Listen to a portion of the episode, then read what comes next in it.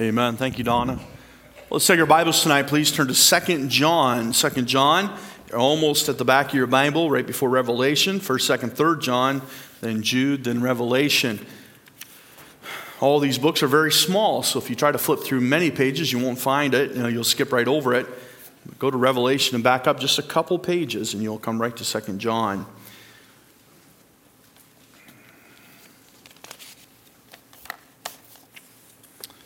Second John. Amen. Well, we're glad tonight to have those back that were baptized this morning down here. Praise the Lord, and pray for you that you'll grow, and want to encourage you to pray for the propers here, and pray also for Darlene that was baptized this morning, that they may continue to grow in the grace and knowledge of Lord and Savior Jesus Christ. We had some others come this morning and talk to us and say, we need to be discipled. We need to grow. And praise the Lord for that. People making decisions in the Word of God. And had two more come to us this morning and said, we need to be baptized. And so praise the Lord. God can still work through a pandemic. He doesn't phased one bit. He knows exactly what's going on, and he's in control. And so you continue to pray that God would work and God would allow us. We've had to at times be creative, haven't we? And do different things and try different things. And some have worked and some have failed. But, if you just keep preaching the gospel, it always will work. And somebody said the problem with the only reason the gospel doesn't work is because we don't work the gospel. And we're not out sharing it like we ought to. So just keep being faithful. Keep telling people about Christ. Let them see the love of Christ in you. 2 John tonight. 2 John, we'll read the entire chapter. Let's read the whole book. How about we do that? And I don't mean to scare you, but it's only 13 verses. But let's have a look here at 2 John tonight. The Bible says, the elder unto the elect lady and her children, whom I love in the truth. And not I only, but also all they that have known the truth. For the truth's sake, which dwelleth in us and shall be with us forever, grace be with you. Mercy and peace from God the Father and from the Lord Jesus Christ, the Son of the Father, in truth and love. Well, let me just stop there for a moment and say this. It is a habitual greeting that we see throughout the Word of God for somebody to say, grace and peace be with you. But I have to believe that when somebody reads it written from the hand of an apostle, it means something. To receive this blessing of God, to know that he is sharing with us God's grace and God's peace, it must have really warmed the heart of this lady to receive a letter like this, that she understood that this apostle, this man named John, who walked with Jesus Christ, is saying, God has extended his grace and his peace towards me. What a wonderful comfort. Verse 4, I rejoice greatly that I found of thy children walking in truth, as we have received a commandment from the Father. And now I beseech thee, lady, not as though I wrote a new commandment unto thee, but that which we had from the beginning, that we love one another. And this is love, that we walk after his commandments. This is the commandment, that as ye have heard from the beginning, ye should walk in it. For many deceivers are entered into the world, who confess not that Jesus Christ is come in the flesh. This is a deceiver and an antichrist. Let me stop right there for a moment as well. The Apostle John didn't mince words, did he? We often look as well, we feel sorry for people. They don't believe in the Lord Jesus Christ. And we, listen, let me say this. The humanists and the atheists are taking over the world. And you say, well, the believers will win out in the end. And yes, at the end of Revelation, Christ will come back and judge the nations. But you understand the devil is the prince and power of the air. That Adam lost this domain when he sinned. He didn't any longer have dominion over the earth. The animals begin to bite. And the ground became overgrown with thorns and thistles, and sin quickly became so bad that God had destroyed the world with a flood. The devil became the prince of this world.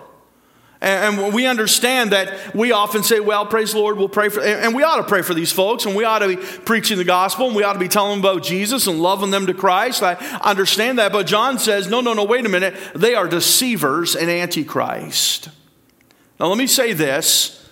Somehow we have to balance out and recognize the difference. There are unbelievers who are tender to the gospel.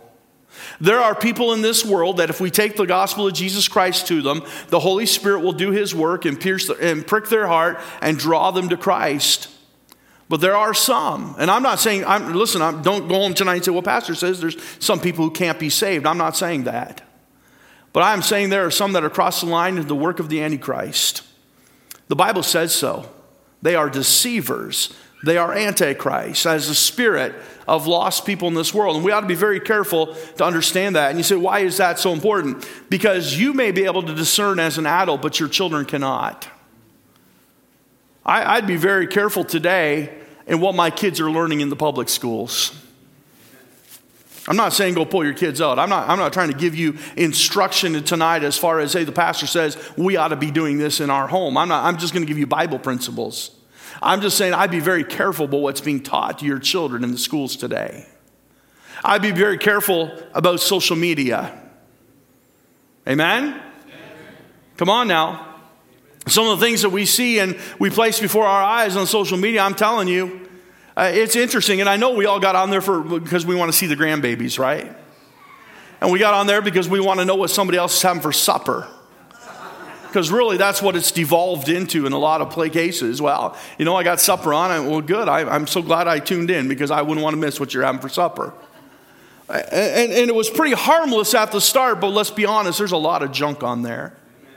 And I'm not saying just garbage in the sense of profanity and vulgarity and things like that. I'm talking about stuff with an agenda. And when it has an agenda, it is the spirit of Antichrist, to draw you away from Jesus Christ.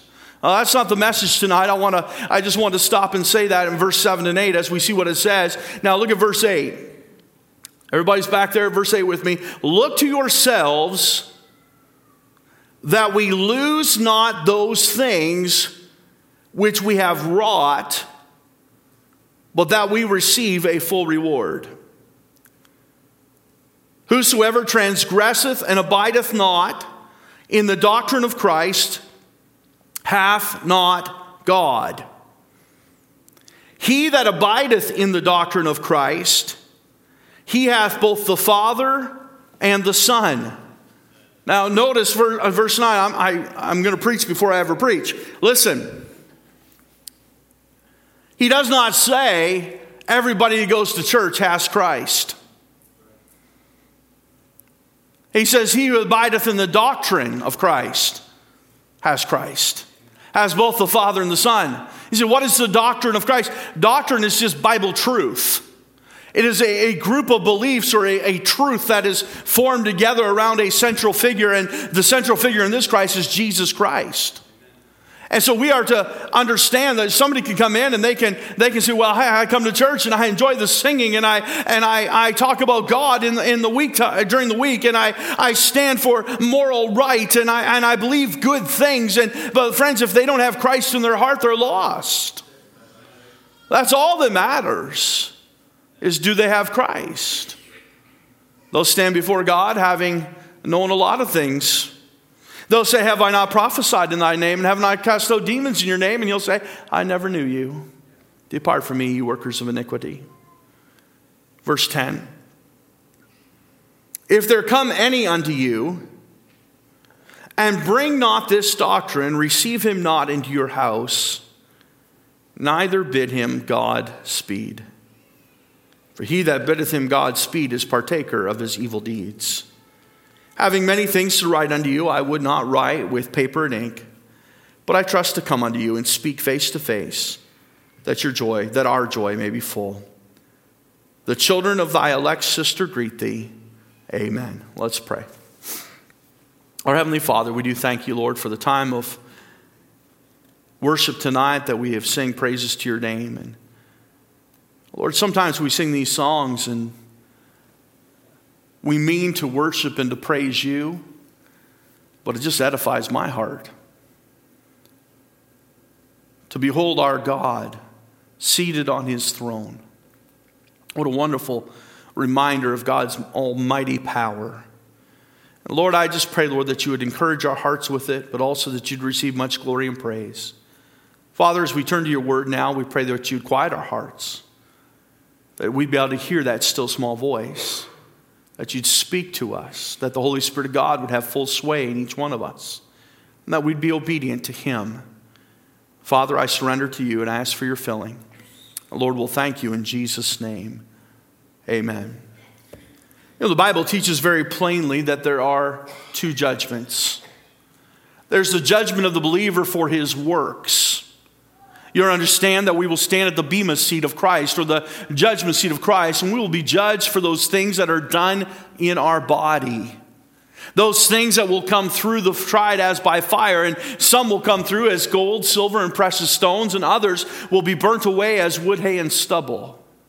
That is the judgment for the believer, the judgment for our works, those things that we did in the name of Christ, and they will be tried as of fire. And then we also understand there's the great white throne judgment at the end of the age, where the Bible says the death and hell will give up their dead, and the sea will give up their dead, and they'll stand before God.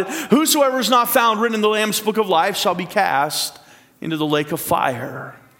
That's the judgment of the damned. We're not there, praise the Lord.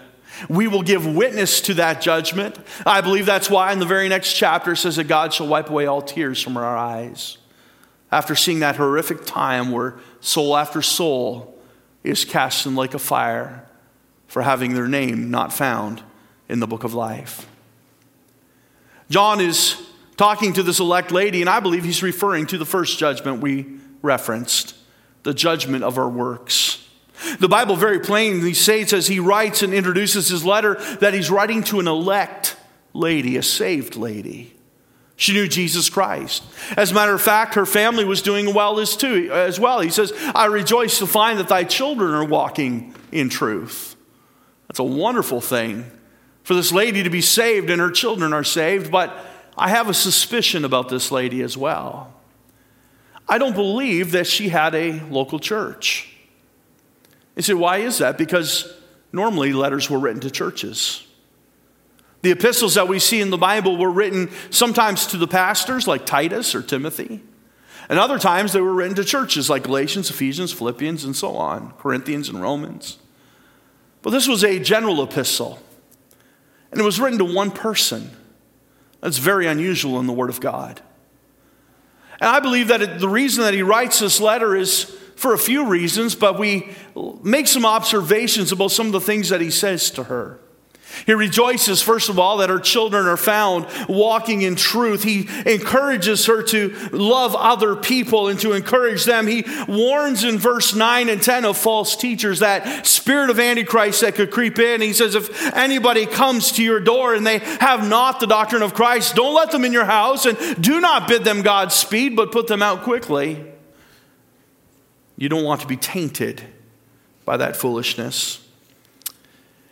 He tells her to work hard at not losing the things that she has wrought in verse 8. It's an odd statement, but we'll come back to it in a moment. And he's telling her that others would come in the name of Christ to try to draw her away.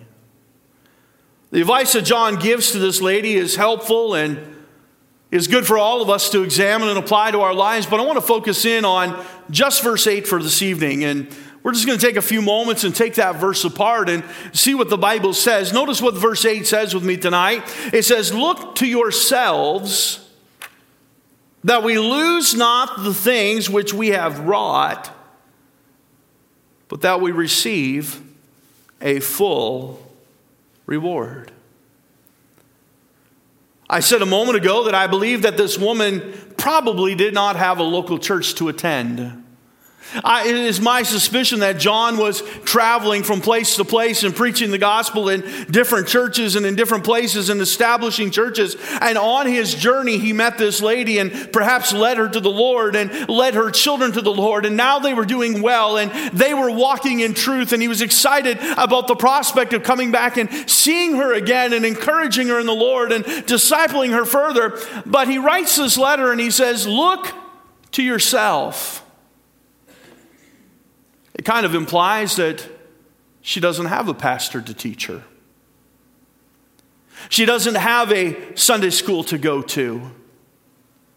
She doesn't have a spiritual mentor in her life that is living next door. There's no ladies fellowship league. There's no soul winning night. There's nothing for her to do to grow in her faith and to extend her walk with Christ unless she looks to herself.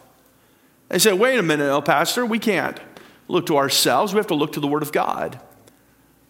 And we're going to get to that in a moment, but that's exactly what he's telling her to do. In essence, what he is saying is take responsibility here. If you're going to grow in Christ and if you want your children to turn out, you need to take some responsibility. So look to yourself that we lose not the things which we have wrought, but that we receive a full reward. Let's break it down, can we? Look first of all at that second phrase that we see in verse 8. That we lose not the things, that we lose not those things which we have wrought. Now, John had instilled in this lady some principles and practices that would ensure her spiritual growth. Peter tells us this. He says that we have been given all things that pertain unto life and godliness. Let me illustrate it this way, and let me ask you this. We've just come on through this lockdown for part of it, and some of it was quarantine. I imagine some of you said, well, I'm just going to kind of stay in for a few weeks, and I'm going to try to see if this will blow over. And how many of you would say, I stayed in pretty carefully for a couple weeks at least? Yeah, lots of us did, didn't we? And let me ask you this. During that quarantine, how many of you watched more TV than you really like to watch? Be honest. Nobody, come on, you bunch of liars. Let me ask you this question. How many of you ate more than you'd like to eat? Yeah, there we go. So we don't have a problem with TV, we have a problem with gluttony. Let's just be honest, all right? We ate more than we wanted to eat, didn't we? Do you know whose fault that was? That's yours. Matter of fact, you probably had to prepare all the food yourself. Nobody was forcing it down your throat. I'm just saying, we say, well, the government, this lockdown, the government, Prime Minister Trudeau caused me to gain 15 pounds. No, he didn't. We need to take responsibility. Now, understand what is going on here. A lot of times when we are in a church service and we are a part of a church family, we hear this. People will say, well, Pastor, I'm just not growing. Whose fault's that? Whose fault's that? Now, I understand. There's going to be times. Somebody said this, you get in the batter's box enough times, you're bound to strike out. And I've pulled out old sermons and I thought, what was I thinking? I get that. But you know that if I never said a word tonight and all I did was read 2 John, the Holy Spirit can do something with that. Because that's His word. Those principles belong to God. They were inspired by the Holy Spirit. And so there's a personal responsibility involved that we don't lose those things which we have wrought. Now let me ask you the question, what are the things which we have wrought? Now it's not about our salvation, is it? Not one of you in this room tonight, if you are a child of God, had anything to do with the salvation of your soul. All you did was believe. All you did was trusted in what was already completely finished. When we just heard Calvin and Amanda sing that song, I love that. It is finished was the victory cry. That was the end of the story. Jesus Christ paid all the price. He took upon Himself all the sins of the world. He died in our place, and all we had to do is trust Him. And so when it comes to salvation, we did not have anything to do with it. We cannot say, I wrought my own salvation. If you wrought your own salvation, you're lost tonight and on your way to hell. Maybe you say, well, I wrought my eternal security. Christ saved me, but I'm working to keep that salvation. Really? Because my Bible says, for God so loved the world that He gave His only begotten Son, that whosoever believeth in Him shall not perish, but have everlasting life. If it's everlasting, you can't lose it. John 3:15 says He gave unto them eternal life. If it's eternal, you cannot lose it. Well, I must work to... No. The Bible says he put his Holy Spirit upon you and he sealed you unto the day of redemption. You are a child of God. John chapter 1, verse 12 says, but as many as received him, to them give he power to become the sons of God, even to them that believed on his name. Let me ask you this. Cody, are you back? Is that Cody? Okay, I just saw a bald head back there. Listen, you were a pretty rotten kid. Did your dad ever say, you're no longer my son? Never did? What if your dad said, you're no longer my son? Would that actually change anything? Not at all. Now, perhaps you folks, maybe somebody here tonight, and I'm not trying to open up an old wound, but perhaps there was somebody here tonight had a rotten father. It says, you're no longer my child. Get out of my house. The truth is, that didn't change a thing. They are still your child. That is a relationship that cannot be broken. It cannot be changed. There's no way to sever those ties. And the Bible says, but as many as received him, to him give ye power to become the sons of God. I'm his child. It can never be broken. It can never be severed. So it wasn't my eternal security that was wrought. The lady had not wrought salvation. She had not wrought her eternal security. She had not wrought her heavenly home. Ivan, can I be honest with you? This may not happen, but chances you're going to get your heavenly home before me. Maybe. Maybe not. You're in better shape than I am. You're probably going to get your heavenly home before I do. Not likely? Ivan is proudly 90 years old, and I'm 48. The chances are. And I'm not trying to scare him because he's ready. He knows where he's going. Amen? One day, I'm going to walk into heaven and I'm going to see Ivan there. And he's not going to be able to say, hey, come see my mansion because I built this. No, Jesus said, I go to prepare a place. I go to prepare a place for you. You see, from the moment I got saved to the consummation of my heavenly home, I didn't do anything spiritually there. God did it all. So what is it, the things that we have wrought? It's speaking of those works.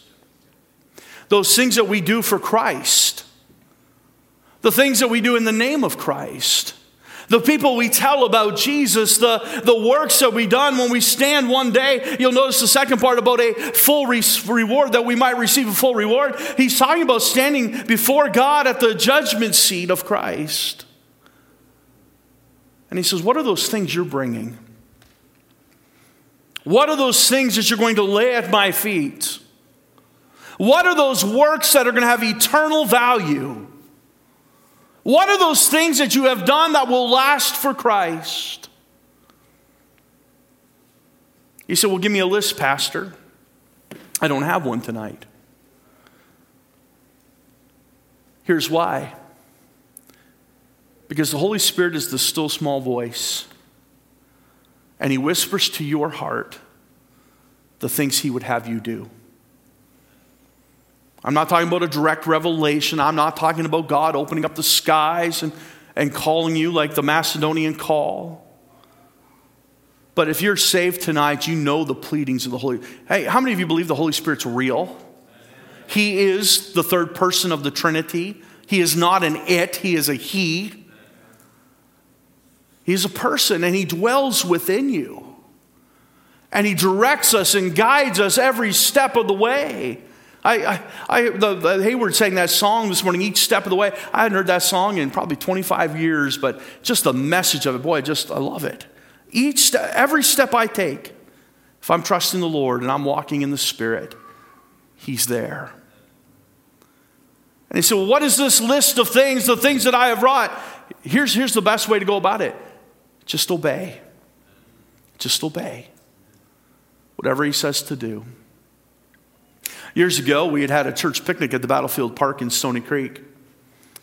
There was a homeless man sitting off under a tree somewhere, and we saw him come up the road, and he kind of came into the park, and he went under the tree, and he was just trying to find some place cool to rest on a Sunday afternoon. He had all these bags he was carrying, and he unloaded them off his back, and he laid them down, and we were having a church picnic, all this food. One of the teenagers loaded up another plate, and I mean, he was loading it up. And he was a teenage boy, so he'd already eaten a couple plates that looked like that. And one of the ladies got really upset with him. Don't you think you've had enough? Don't you think you're making a pig of yourself now? And boy, she was letting him have it. He just quietly loaded that plate up. Then he took it and he walked, and it broke her heart when she saw him walk past the picnic tables over and give it to that man and lay it before him. When he came back, one of the men said, "You know, I'm sick of her. Why didn't you just let her have it? Why didn't you just tell her to settle down?" And here was his answer, and I'll never forget it. "Because she didn't hear what the Lord was telling me to do." Oh, wow. There's some maturity there. She didn't hear what the Lord was saying to my heart, so she just didn't understand. I can't give you a list of things that you must do for Christ, but God has them. He has given you spiritual gifts, and they're to be used to serve Him more perfectly and to bring glory to His name. God has given you a local church to get involved in her ministries, and there are some things that we can do for God that we will stand before Him, and we'll lay them before Him, and He'll judge them with fire. There's a great verse in Revelation that says this: "Behold, I come quickly, and my reward is with me, to reward them according to what I find them doing." What are we doing for Christ? This lady had been encouraged by John. He says, "Listen, don't lose those things which we have wrought. You keep being busy." He says, "I want you to avoid the deceivers, and I want you to avoid the Antichrist, and I want you to be careful that you stay away from all of that, because there's a reward one day for serving Christ." Yes, you'd be tempted by false teachers to abandon that lifestyle, but he's saying, "I want you to discipline yourself." Now look at the last part of the verse. He says this, "But that we receive a full reward." Salvation guarantees you your heavenly home, but your reward is that which is given to you by Lord Jesus Christ. Now let me say this. We see many rewards in the Bible, and you know what they are? They're all crowns. There's a crown of rejoicing. There's a soul winner's crown. But you know what you do with those crowns? According to the Word of God, you take them off and you lay them at Christ's feet. I don't want to stand there one day and have nothing to lay at His feet. Now let me give you to the crux of the message. Go back to the first part of verse 8. Look at those first few words. Look what he says. "Look, look, look to yourselves, that we lose not those things which we have wrought, but that we receive a full reward." I want to get to the end of that verse. I want to have something to give to the Lord Jesus Christ. I don't want wood, hay, and stubble, but I want gold and silver and precious stones. And I don't know how He'll translate that, if He'll take it and mold it into a crown, that I can lay it at the feet of the Lord Jesus Christ and I can glorify Him forever. I don't know how all that's going to play out, but I want to have something. I want to get there. I want to have a crown for Christ. But look what he says. Verse 8, "Look to yourselves." I want to give you four things quickly. Number one, when the Bible says look to yourselves, it speaks of personal vulnerability. What do you mean by that? It speaks of personal vulnerability. In other words, he's saying be careful. Be careful. Let me ask you this. How many of you have seen somebody fail? How many of you know somebody that used to go to church? How many of you know somebody that used to serve God? How many of you know somebody that used to sing in the choir, used to teach a Sunday school class, used to preach the gospel, used to be a great soul winner, used to love to read their Bible, they used to love to sing the hymns of the faith, and they used to. We all can name a dozen people. Why? Because we're vulnerable. We're weak. We're frail. And he said, well, my goal is to get to that end of the verse. I don't want to lose the things which I have wrought. I want to serve Christ all the days of my life that I might receive a full reward, because I don't want to come empty-handed. I want to give Christ something. I want to lay down a crown at his feet. Then, friends, you need to look to yourselves and understand that we are weak and we are frail and we are vulnerable. That we can do nothing without Christ. Truth is, we do so many works without Christ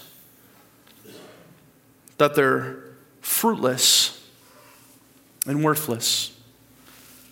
Only that which is done for Christ will last. You know, I often think about how many times we have tried to share the gospel without being filled with the Spirit of God. How many times we come to church and we've not prayed. We've not begged God for his presence. I'm going to ask you, did you do that tonight? We have a great crowd here tonight, but I'm going to be honest. Sometimes Sunday night feels like an add-on service, doesn't it? We're just going through the motions. We're just here. I think Sunday night's just as important as Sunday morning. Let me say this. If we have church Sunday night, Monday night, Wednesday night, the second Thursday next week, it doesn't matter when we have it. I think we ought to treat every service as important as another. Because we're gathering to worship the Lord. And we're gathering to hear from his word. And there ought to be that desire to get into his presence and to meet with God. We do so much without God. Well, friends, you can do nothing without Christ. With God, all things were possible, but the opposite of that, without God, nothing is possible, spiritually speaking. We have a God of the impossible, as we learned this morning. It speaks of personal vulnerability. We are weak and we are frail. Let me say this secondly. It speaks of personal responsibility. Personal responsibility. Christ has provided for us, but we must do something with it. God has put something in your hands. 2 Thessalonians, the Apostle Paul is writing to the church of Thessalonica, 1 Thessalonians chapter 2. Paul is writing to the church of Thessalonica, and he says this, that Paul says, I am thankful and we are blessed that we've been entrusted with the gospel. In other words, God put something in my hands. Now, what am I going to do with it? It ought to humble us to think that God wants us to do anything. That he would trust feeble, frail mankind to take the word of God and to share it with the nations and tell others about Jesus Christ.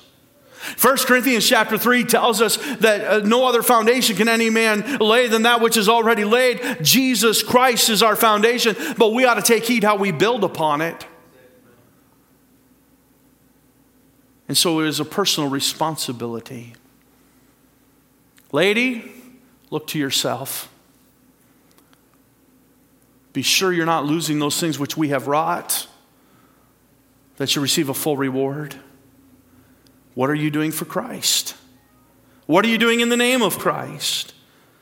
Take some responsibility. Number 3, it speaks of personal accountability. It speaks of personal accountability. If we fall away, who do we blame? It is certainly not God's fault. God hasn't gone anywhere in eons. He's right where he's always been. In the story of the prodigal, we're reminded that the father never left. He's always right where he was. The son knew where he could go. He says, I will arise and go back to my father's house. Why? Because he'd find his father there. He'd find forgiveness there. He'd find grace and mercy there. He always knew where he could go back, but it is the mark of our generation today to blame everybody else. But friends, he's saying to this lady, look to yourself. Take responsibility for your vulnerabilities. Take responsibility for your life. And make sure that you're accountable. Whose fault is it? You know, we just came through this time. I guess we're still going through it, aren't we? The rules change every day. It's so hard to keep up with everything that's going on. And there's some concern still, I suppose, with that virus going around. But for a while, we were pretty locked down there. We couldn't go to church. Let me ask you, whose responsibility was it for your spiritual growth then? Can I tell you the answer? The very same person it was before the lockdown and after. It's your job. It's your job to read your Bible. It's your job to understand and to grow. And I'm not saying that it's always easy to do it on our own. And God has given us preachers and teachers and pastors, the Bible says, and elders and evangelists and all those things that he lists there in Romans or 1 Corinthians. He's given us those things to profit us and to help us. But ultimately, this lady was all alone. She had nobody to blame but her if she had a problem. Who is she going to be accountable to? He was saying, take some accountability for yourself. Take responsibility for yourself. And make sure you're growing spiritually. There were people all around that wanted to prey on this lady. In verse 7, it says, there's deceivers are entered in the world who confess not that Jesus Christ is come into the flesh. This is a deceiver and an antichrist. Verse 9 says, whoever transgresses and abideth not in the doctrine of Christ hath not God. He that abideth in the doctrine of Christ, he hath both the Father and the Spirit. If there come any unto you and bring not this doctrine, receive him not into your house, neither bid him Godspeed. He's saying, listen, there are some people out there that would like to prey on you. And you're only accountable to you, ma'am. But that's enough because you have the Word of God. We need to take responsibility. One more thing. It speaks of personal viability. What do you mean by that? Bethany was born May the 1st, but she was due to be born on May the 13th. But my wife went in labor before Christmas. And about every week or two after that, we were going to the hospital. She was in labor. Several times we thought we were going to lose the baby. And she ended up on bed rest the last couple months. And the word that kept getting thrown around every time we went into the hospital, and we thought we were having this baby at 20 weeks and then 24 weeks and then 25 weeks. There was more hope, and they said this. It's possible that the baby is viable. Viable. I hate that word now, but I understand what they're saying. Understand that at 21 or 22 weeks, they just lay aside that child and not even try because it's not viable. What the apostle is saying to this lady when he said, look to yourselves, that we lose not those things which we have wrought, that we might receive a full reward. He's saying, your life is worth it. Invest in yourself. Be careful of false teachers. Can I say this? Most people that I find that have fallen away are not living for God. They're not coming to church anymore. They have succumbed to the lie of the devil that they're not worth it, that God doesn't love them, that he doesn't care. But he's saying to her, you're worth it. You're viable. You're worth it. You might be the only lady, you and your children, you might be the only home in your entire city that knows Christ and is living for God, but it's worth it. Keep living for Christ. Keep serving Christ. Keep reading your Bibles. Keep going forward. Amen. Oh, I wonder what became of those children because of this godly mother. We never know, do we? We never know. We never know if one became a missionary, one became a preacher, what happened to these children, if they went and won a city for Christ and were faithful to their church. We will never know, but we know that she raised some godly children. If she is worth it, her children were certainly worth it. You say, why are we looking at this verse tonight? Because I want to encourage you. I want to motivate you a little bit. Now, let me say this, and I'll admit it. There's no excuse if a church is not preaching and teaching the Bible. There's no excuse for that. I mentioned this morning, Darlene that got baptized, she says, I was a member of a church for 20 years, and I even taught Sunday school. And she said, I started coming here, and in 6 weeks I realized I don't know the Bible at all. And that's sad. There's no excuse if a church isn't doing that. And I know you're the Sunday night crowd, so I'm preaching to the choir a little bit. Sometimes the choir needs preaching. They say, well, I'm just not growing, Pastor. Are you going to Sunday school? I know our Sunday school's, just because of everything going on and because of our time right now, we're a mess. And so some of it's online. Some of you are in Zoom meetings. Some of you are watching it on YouTube. I understand it's all different, but are you taking advantage of that? Are you going to Sunday school? Are you coming to morning service? Are you going to Sunday night service? You're here tonight. What about prayer meeting? Bible study? Seniors on Tuesdays when fall comes, I suppose, or whenever those things get going again. There's a Bible study before your seniors hour. Do you know that? Are you going to that? What about your Bible? Are you reading it? You praying? Look to yourselves. Take responsibility. Listen, I'm like anybody else. I like going to a service where the preaching gets going and the music gets going, and I like sitting in the, I don't get to do it very often. I don't get to hear preaching very much because I'm up here. But I enjoy that. I enjoy just sit back like a baby bird and say, feed me. I love it. And thrive on it. But ultimately, my spiritual walk is my responsibility. It seems like this lady had nobody else. So John says, take some responsibility.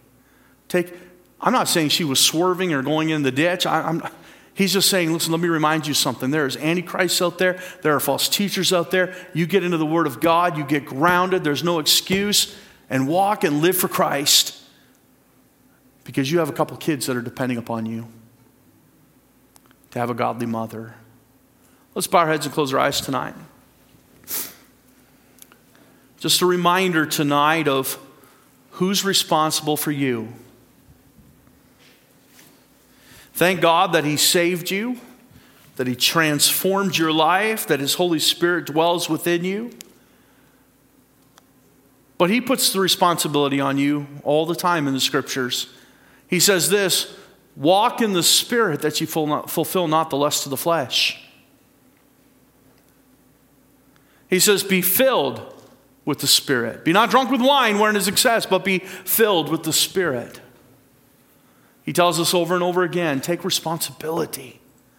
Do something about your spiritual walk. Let's stand together, and as the instruments play, if God has spoke to your heart, would you spend some time in prayer right where you are? At this altar is fine. Let's do business with God. Let's grab a hold of our responsibility again, and no excuses. No excuses. God, I want to be what you want me to be. I'm going to pursue it in my life. I'm not going to blame anybody else. I'm going to trust in you.